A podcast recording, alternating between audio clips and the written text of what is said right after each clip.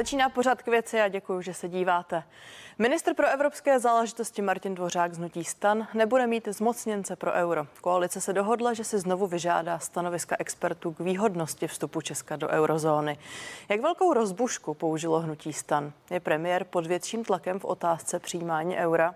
Jak na situaci nahlíží opozice? A proč zůstane Andrej Babiš šéfem Hnutí Ano? Tak to už jsou otázky pro politického komentátora Mladé fronty dnes Miroslava Koreckého.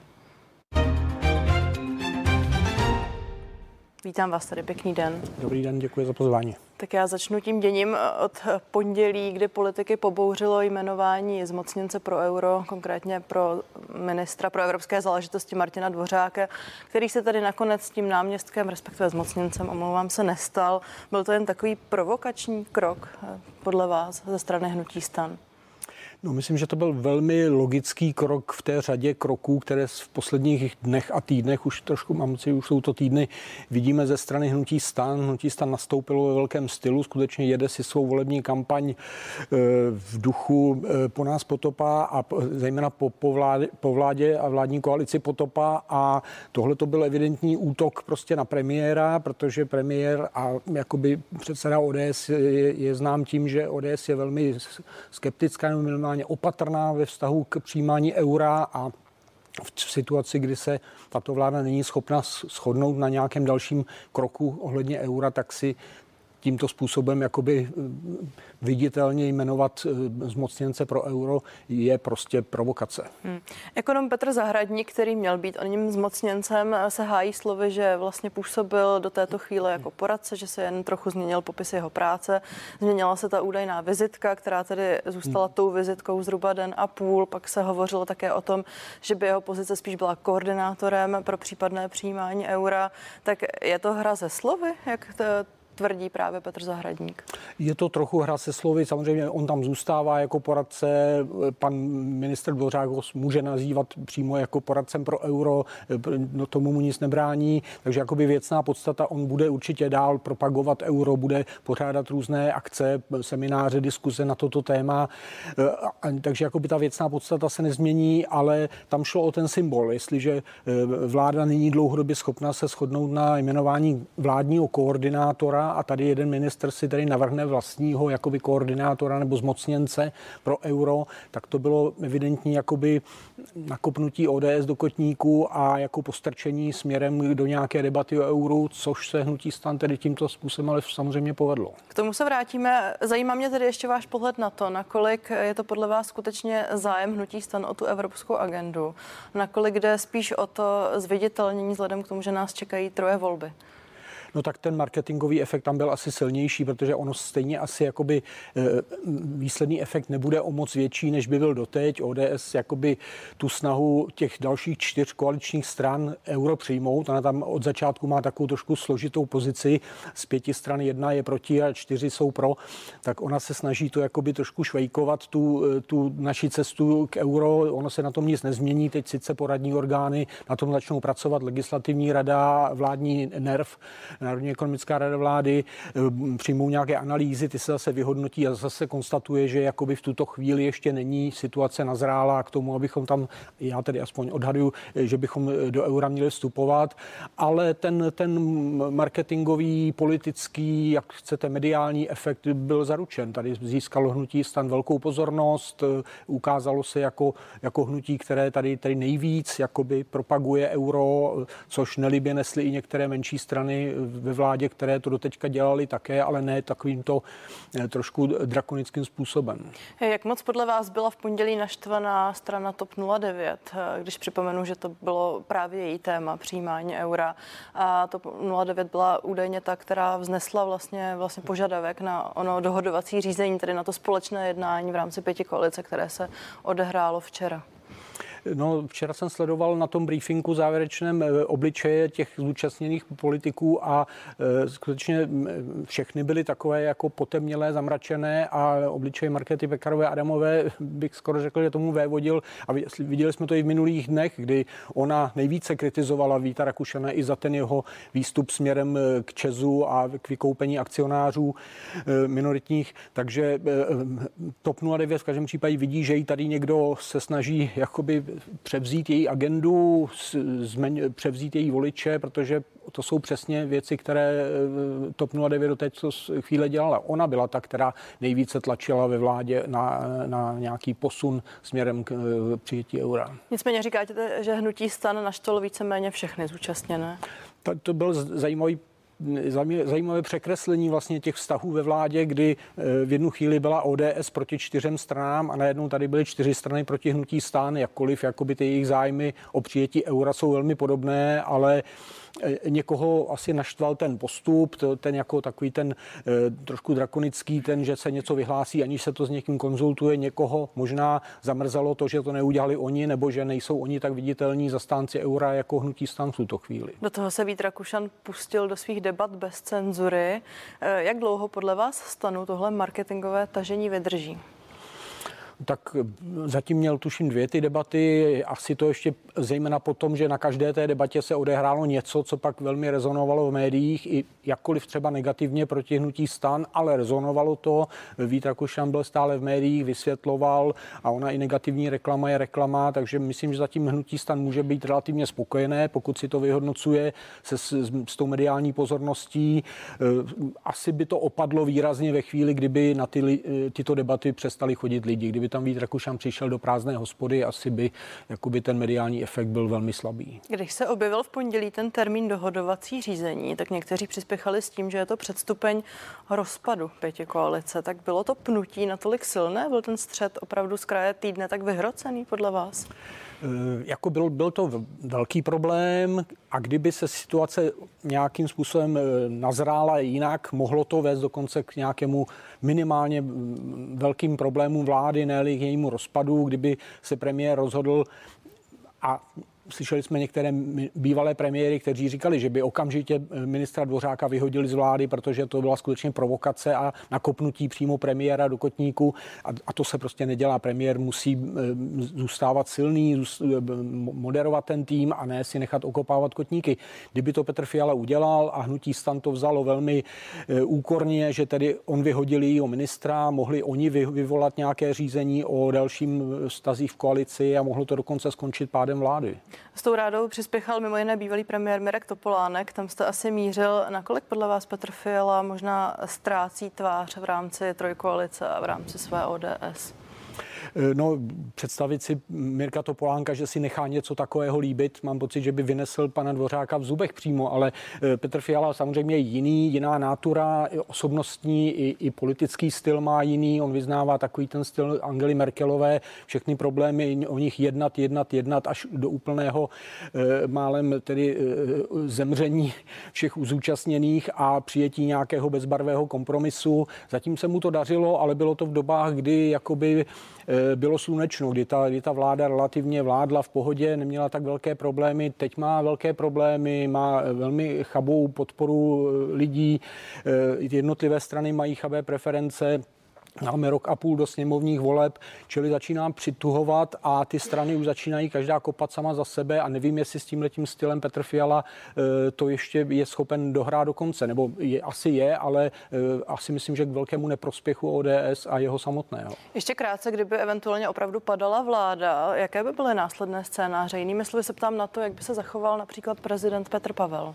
Jo, těžko říct, no, eh, tak ústava samozřejmě nabízí nějaké, nějaké postupy ta, ta situace si myslím, že v tuto chvíli je tak zablokovaná, že představovat si, že by do hry nějak vstoupil Andrej Babiš a hnutí ano a že by teda ta vláda třeba si, třeba kdyby z ní odešel třeba hnutí stan nebo, nebo někdo jiný a že by požádala o podporu hnutí ano, toto je v tuto chvíli scénář tak nereálný, že e, ta strana by se tím samozřejmě u svých voličů strašlivě poškodila a e, vzhledem k tomu, že není tak daleko do voleb, tak by to bylo smrtící. Spíš si myslím, myslím, že by všechno směřovalo předčasným volbám, které by šikovně se dali spojit buď s, s evropskými volbami, anebo minimálně na podzim s volbami krajskými. O tom bude řeč. Miroslav Koreský zůstává hostem pořadu k věci.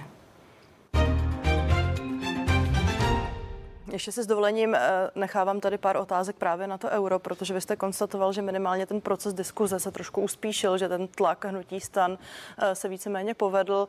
Eh, tady zaznělo také to, že vláda požádá Národní ekonomickou radu vlády, aby se vyhodnotila, aby vyhodnotila novou analýzu těch podmínek výhodnosti vstupu Česka do eurozóny, když to velmi zjednoduším. Následně o tom bude hovořit také legislativní rada vlády. Nicméně my už tady analýzy platné máme, tak myslíte, že se nějakým způsobem zásadně posunou v těch stanoviscích?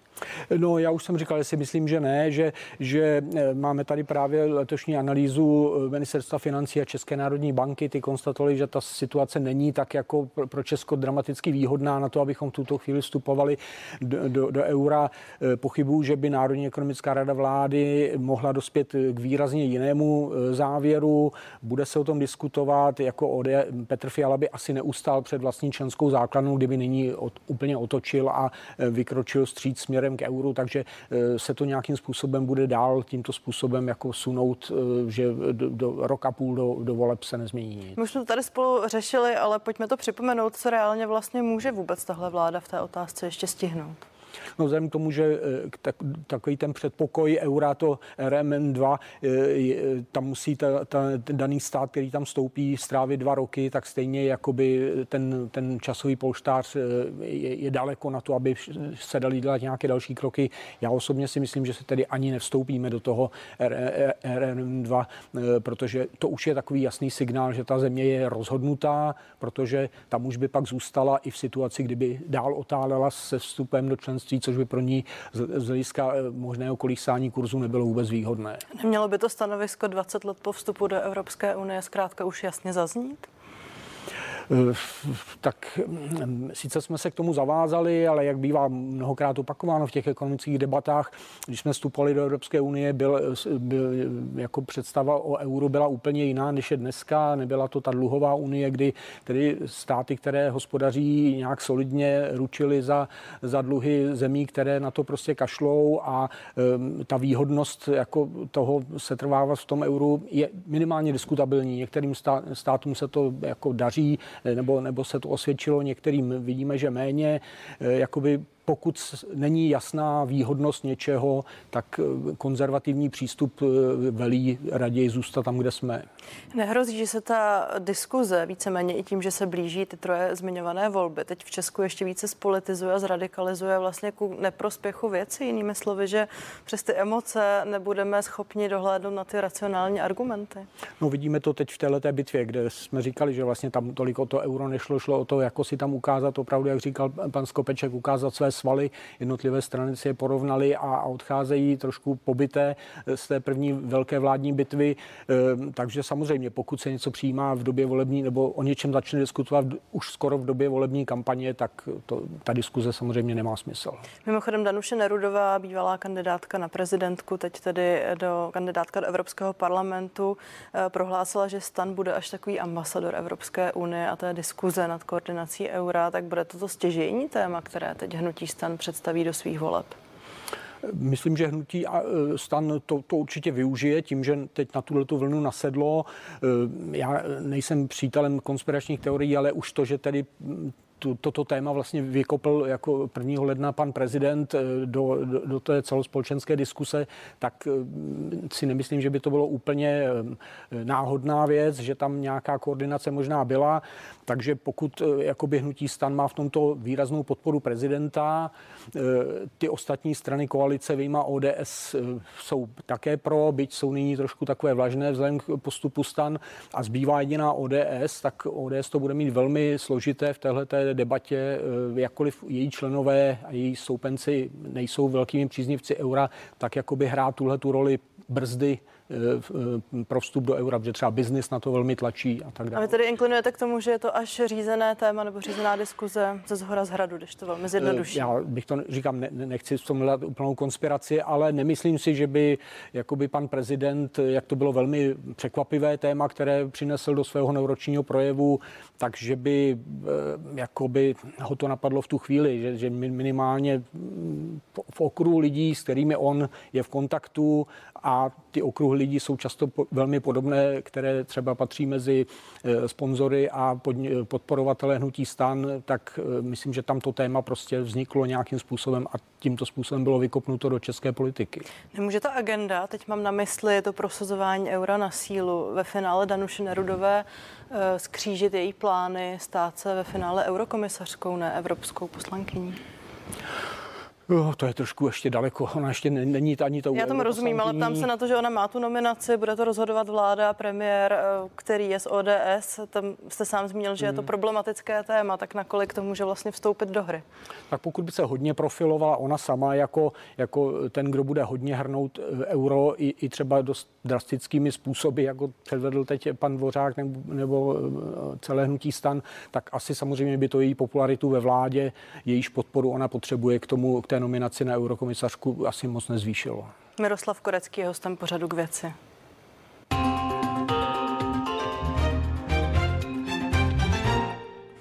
Pojďme se teď posunout k opozici. Já připomenu, že 10. února se bude konat eh, volební sjezd hnutí ANO. S dovolením předběhnu v událostech a zeptám se rovnou, proč zůstane Andrej Babiš šéfem hnutí ANO. Protože se asi nepodařilo zatím najít nikoho lepšího, myslím tedy jako lepšího z jejich pohledu pro, pro to, aby hnutí ano prosperovalo. Vidíme, jaké, jaké je tam rozložení sil, kdo tam jsou jeho jakoby nejbližší spolupracovníci, Alena Šilerová, Karel Havlíček, eh, ti tam mají takový trošku tandem eh, jakoby přímo pod Andrejem Babišem, ale jakoby sice je jeden z nich stínový premiér, druhá je tady šéfka poslaneckého klubu a oba jsou mediálně velmi, velmi zdatní, tak asi jakoby ta, to hnutí ještě neusoudilo, že by byli schopni natolik nahradit Andreje Babiše z hlediska popularity hnutí ano, aby na tom hnutí dramaticky nestratilo. A vidíte tam u některého z nich opravdu touhu případně nahradit Andreje Babiše v této pozici? Eh, tak eh, myslím, že hnutí ANO to nefunguje tak, že by oni mohli dát moc na jeho touhu nahradit Andreje Babiše, protože to, tam přece jenom je ta, ta subordinace je tam hodně, hodně silná, pozice Andreje Babiše je prakticky nedotknutelná, takže pokud se on sám nerozhodne, že ustoupí do ústraní a že tedy přenechá eh, tu roli někomu jinému, což se trošku zdálo po prezidentské volbě, ale evidentně se Andrej Babiš otřepal, trošku se rozkoukal a rozhodl se minimálně ještě ty jedny volby volby zkusit a pak děj se vůle boží. Já jsem si tady vypsala termíny těch volebních sjezdů, kdy on už vyzval k hledání nástupce. Byl to rok 2022, 19, 17, 15 i 13. Tak kdy k tomu podle vás nakonec dojde? Já myslím, že hodně, hodně řekne výsledek těch sněmovních voleb, pokud se něco nestane. Andrej Babiš by z nějakého důvodu zdravotního či jiného ustoupil už dříve do pozadí. Pokud by ještě tyto volby absolvoval, uvidí, jaký bude volební výsledek. Buď by ten výsledek byl tak, že tady hnutí ano opět prohraje s, proti nějaké eh, koalici stran, které ho přečíslí, anebo hnutí ano vyhraje, ale bude ve velmi komplikované situaci najít koaličního partnera a v takové situaci by Andrej Babiš mohl usoudit, že je nastal čas ustoupit někam do pozadí a přenechat to někomu jinému. Když se na to podíváme spíš osobnostně, on byl i v rámci společnosti Agrofert proslulý svým mikromanagementem, opravdu zápalem pro detailní věci, pro eh, strategické věci. Eh, nakolik si myslíte, že odloží právě právě tuhle stránku, aby byl schopen se vzdát těch svých funkcí? No, tak je to jeho milované dítě, samozřejmě on, on ho celé stvořil, celého vybudoval, celé si ho zaplatil trošku, můžu říct taky, a takže e, samozřejmě se to těžko e, už z toho, co jste četla, jak už jakoby postupně minimálně několikrát o tom uvažoval, že by nějakým způsobem e, tam chtěl přenechat nějakou roli někomu jinému, ale vidíme, že stále se mu jakoby nechce odcházet, buď má ten pocit, že by to tady znamenalo propadnutí, ano, anebo je to prostě jenom droga jménem politika. No. Andrej Babiš Babišovi bude 70 let. Eh, je to člověk velmi zámožný, mohl by určitě eh, podzim svého života trávit velmi příjemnější, než eh, na sebe nechat křičet v parlamentu zloději nebo já nevím, stébácká kryso a podobně, ale jako zatím evidentně ho to baví. Já budu předbíhat teď hodně, hodně dopředu v událostech, ale věřím, že byste měl možnost ho nějakým způsobem sledovat. Myslíte si, že by se posléze vrátil zpět plně a přiznaně do biznesu? To po mně chcete moc. Nechci vás trápit, tak, je to on, spíš odhad. Tak samozřejmě on je biznismen svým naturalem, on i, i politiku dělá trošku jako biznis, tak jako mm, si myslím, že pokud by skutečně pověsil politiku úplně na hřebík, tak asi by nic nebránilo tomu, aby nastoupil. Jestli úplně v té super aktivní roli, jakou tam hrál doteď, jak jste říkala, mikromanažer, který řeší poslední problém, poslední fabriky, kterou vlastní, a nebo jenom už takový supervizor, to, to opravdu nevím. Ale tak ten, pojď... věk, ten věk je se jistý jakoby nějaká hranice. Pojďme tady zpět do politiky. Zmiňovala jsem troje volby, volby do Evropského parlamentu, krajské volby, částečně tedy také senátní volby. Jakou teď budeme sledovat od Andreje Babiše strategii? Bude on tou hlavní tváří zase všech zmíněných? No, viděli jsme, že chystá eh, opět své výjezdy obytňákem.